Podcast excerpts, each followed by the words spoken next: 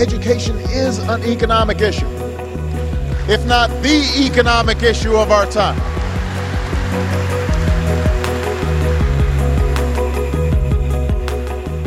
Hello and welcome to Planet Money. I'm Alex Blumberg. And I'm Chana Joffe Walt. Today is Tuesday, January 25th, and that was, of course, President Obama, you heard at the top, during a speech to the Urban League in July.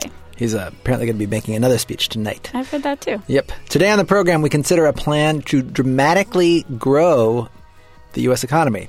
The plan has nothing to do with banks, stimulus, tax cuts, the Federal Reserve. It is a plan that focuses entirely on public school teachers.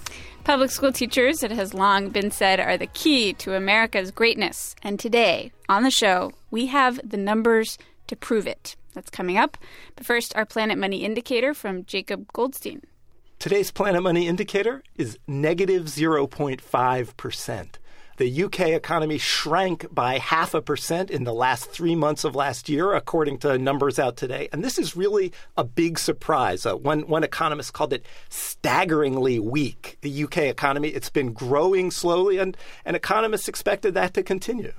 And uh, I've heard part of this actually has to do with the fact that basically it's been snowing. They, right, had bad right. weather. Like, you know, you think of all these complicated things people try and do for the economy, and then snow comes in, right? And, right. You know, I guess it snows and construction crews can't go out to work, and people don't go out and do as much shopping, and so so it definitely does have an effect. Nevertheless, it's pretty clear that even without the weather, it would have been pretty bad still for the UK in the last three months of this year. But of course, there's something else that people have been blaming these bad numbers on, and that is the austerity measures that were recently passed in, in Britain. Right. Last year, last spring, the UK elected a, a, new government, and, and the big push for this new government has been to, to cut the deficit. Of course, we've been hearing a lot of this stimulus versus austerity debate in the US, and we've been hearing it in the UK. And stimulus basically means borrow and spend more money to help the economy in the short term. Austerity basically means spend less money, you know, maybe raise more taxes, fewer deficits, even if it means we take this short term economic hit. And it all comes down to what you think is the worst thing for the economy. The people who really want austerity say a big debt that's the worst thing that's the worst drag on the economy we got to get rid of that big debt right away and then other people say no no don't worry about the debt right away we have to there's other things that we need to worry right, we about got to keep it going right now Yeah. and and it's sort of an impossible debate ultimately to resolve. I mean, in the UK, we can look in the in the medium term. We can sort of answer this weather question. We can say, you know, in the first few months of this year, how does GDP do? And that'll be like the, the sort of lowercase answer to this question. But like the, the uppercase answer, you know, the big answer to this question is is essentially impossible to get to. It's it's sort of the permanent macroeconomic debate that you know it's kind of whatever you believe in you can always say well we would have been right if you would have done it our way the economy would have been better But it is possible also that if like they enact this austerity plan and then the numbers are really really bad for the next year and they don't have growth or they have like shrinking GDP, a lot of people in Europe will be watching that and saying, "Oh man, we might want to reconsider our austerity measures here." yeah definitely Thank you, Jacob. Yeah, thanks, Jacob. thanks guys All right, so Chana, we are not done with GDP on the program today because we are talking to a guy who would say all these stimulus versus austerity debates they're beside the point. Because really, when you're talking about GDP, what you really need to be talking about is teachers. Yes, and that guy's name is Eric Hanushek. You talked with him, Alex. He's an economist. For over four decades, he's been looking at educational research in particular. And he came out with this paper recently that caught your eye. And, and basically, the idea of the paper is that he's trying to place a value, a monetary value, on good teaching. He's looking through his economist's lens at this question that I have been thinking about a lot, basically ever since I was a teacher myself. What is good teaching and, and what is it worth? Yeah, I always forget you were a teacher. You taught, did you teach science? I did. I taught seventh and eighth grade science for four years uh, when I was in Chicago. And you wondered if you were good or not? I did wonder if I was good or not. I mean, I sort of thought I was good, but I have no way, even today, I have no idea. And that's the crazy thing is you think you know what makes a good teacher or not, but then when you're in front of the kids, you're in the classroom, you really have no idea.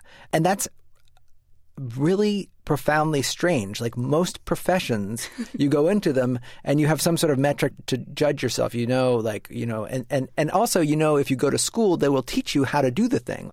You know, you can go to engineering school, and when you graduate, you'll you'll probably know how to build a bridge that won't fall down.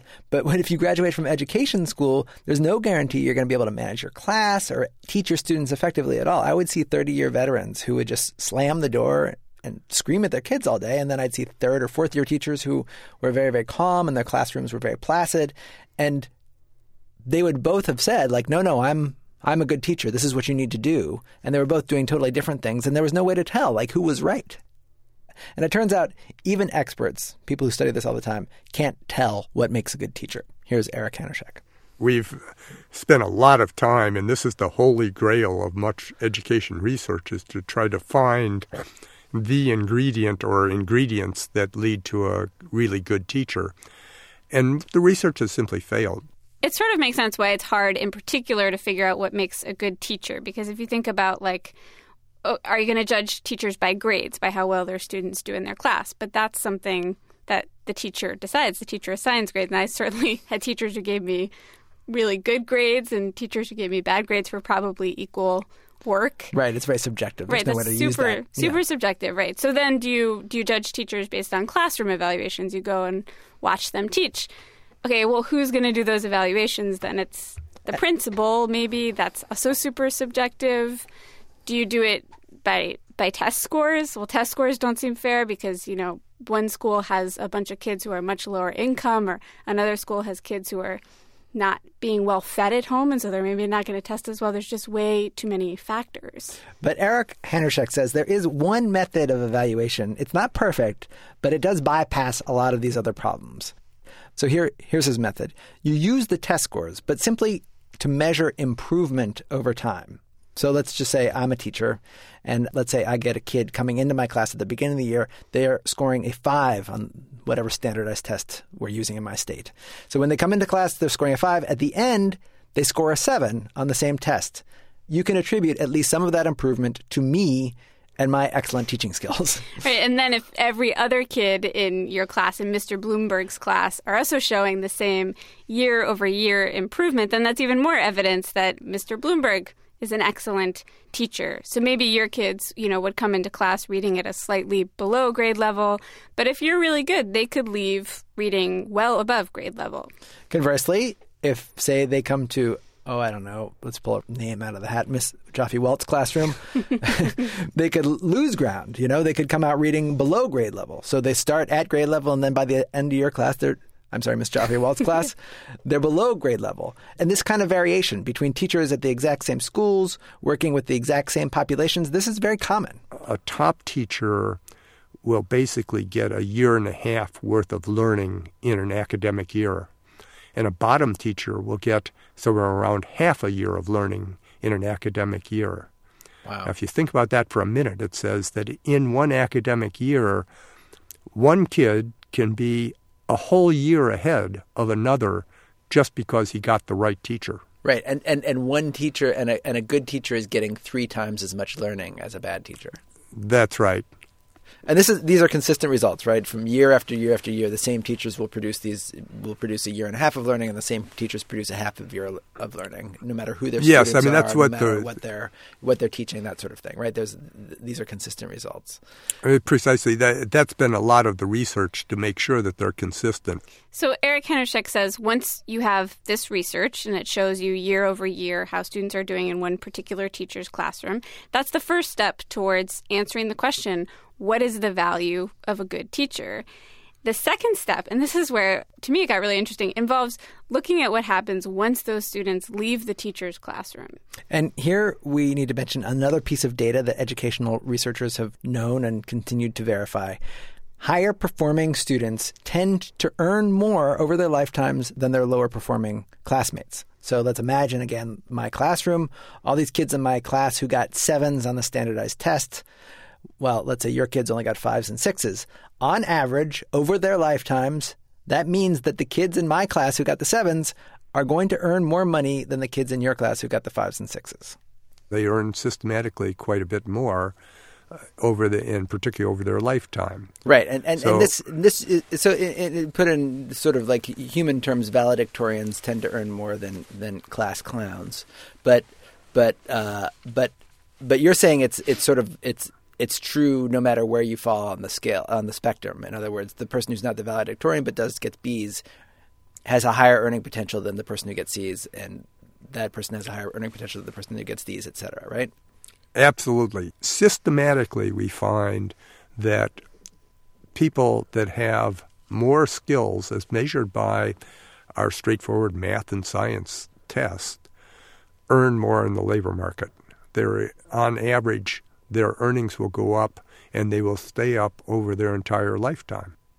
Now, obviously, this isn't true for every student. You can't apply it on an individual basis, but this is just sort of statistically in aggregate that is true. So these are the two data points that we now know. We know kids who score higher tend to earn more. We know that when people earn more, the GDP number that we talk about all the time, that gets bigger. The overall economy improves. Because the GDP number includes how much everybody in the economy earns. Exactly. And we know that certain teachers can get consistently higher test scores than average.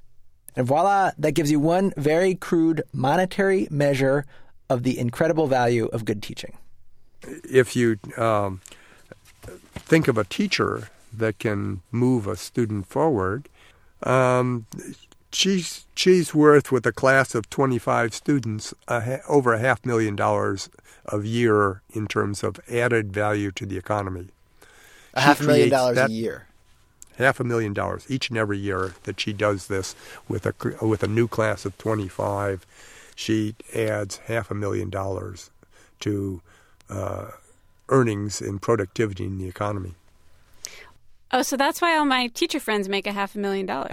Well unfortunately for your friends that is not how teachers are paid. And I don't want to assume anything about your friends, Chana, but there is another side to this whole equation. Uh, the least effective teachers, teachers who start the year with kids below grade level and end up at the end of the year with the kids even further below grade level, those kids will go on to make less than they otherwise would have, right? So they're they're not like the kids in my class who are improving their test scores and also at least statistically their future incomes statistically, these kids in lower performing classes, they're having future income taken away from them. It's like they're getting demoted 10 years before they even enter the labor force just because they had the bad luck of getting an extremely poor performing teacher. And those bottom performing teachers, they do the opposite of good performing teachers. They have a huge negative impact on GDP. If we could replace the bottom 5 to 8% of our teachers with just an average teacher, if you project out over the next 80 years, which is the lifetime of somebody born today, and calculate what's the current value or present value of that, you get numbers that look like a $100 trillion. We've had this two year debate about the recession and a stimulus package of $1 trillion. Mm-hmm. And we're saying that there's a $100 trillion still sitting on the table and you're saying that we could do that simply by firing the worst 5% of our teachers and replacing them with just average teachers. That's what all of the research suggests, yes. That's that's the simple bottom line. Now, how we actually do that is another matter. It's not saying uh, whether we fire teachers or we make them better. It's not saying anything about how we do it.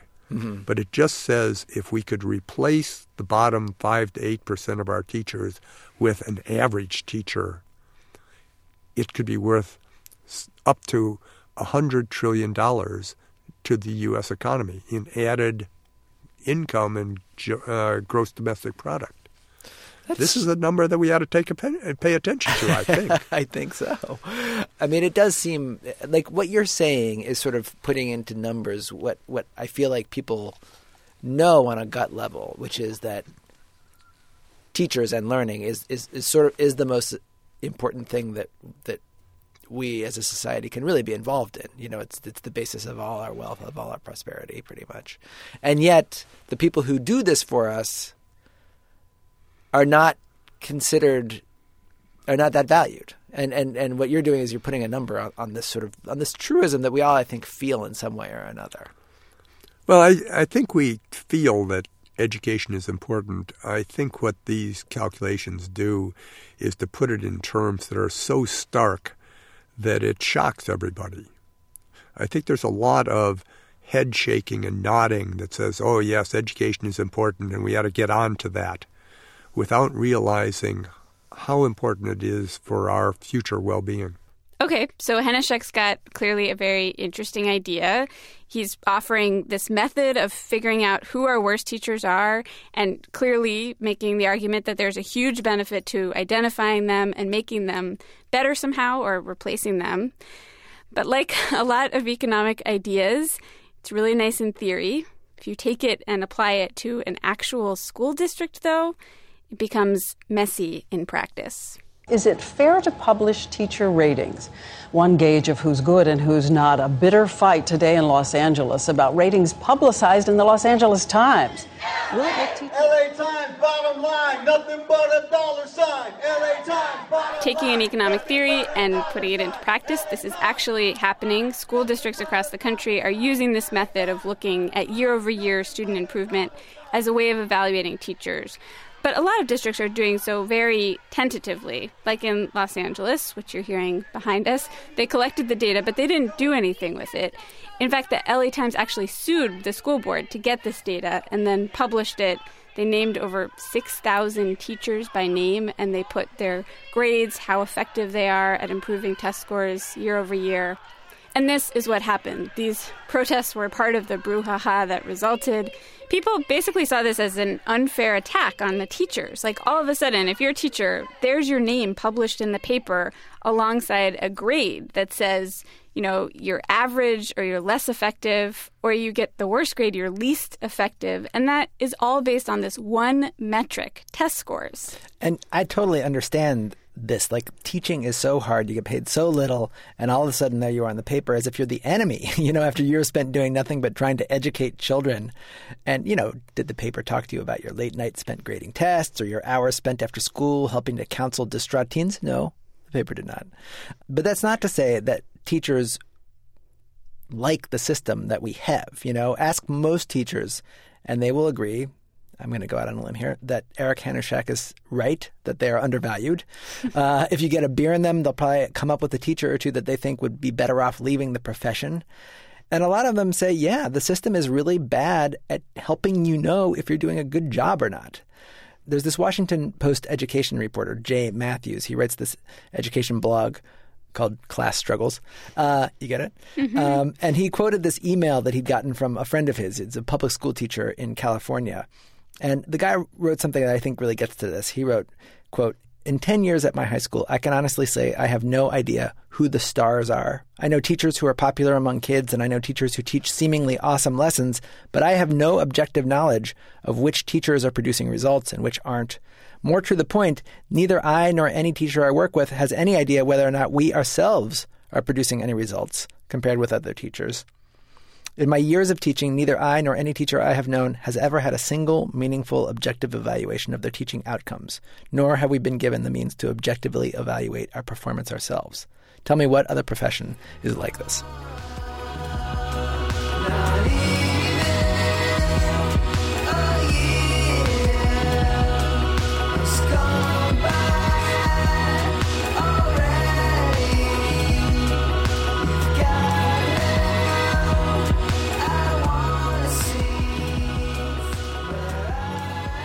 We'll link to Eric Hanushek's paper, and also we'll put a link up to the Los Angeles Times series where they rated all the teachers, all the 6,000 teachers in, in Los Angeles. That'll be on our website, npr.org slash money. You can send us email at planetmoney at npr.org. You can also find us on Facebook. I'm Chana Joffe Walt. And I'm Alex Blumberg. Thanks for listening.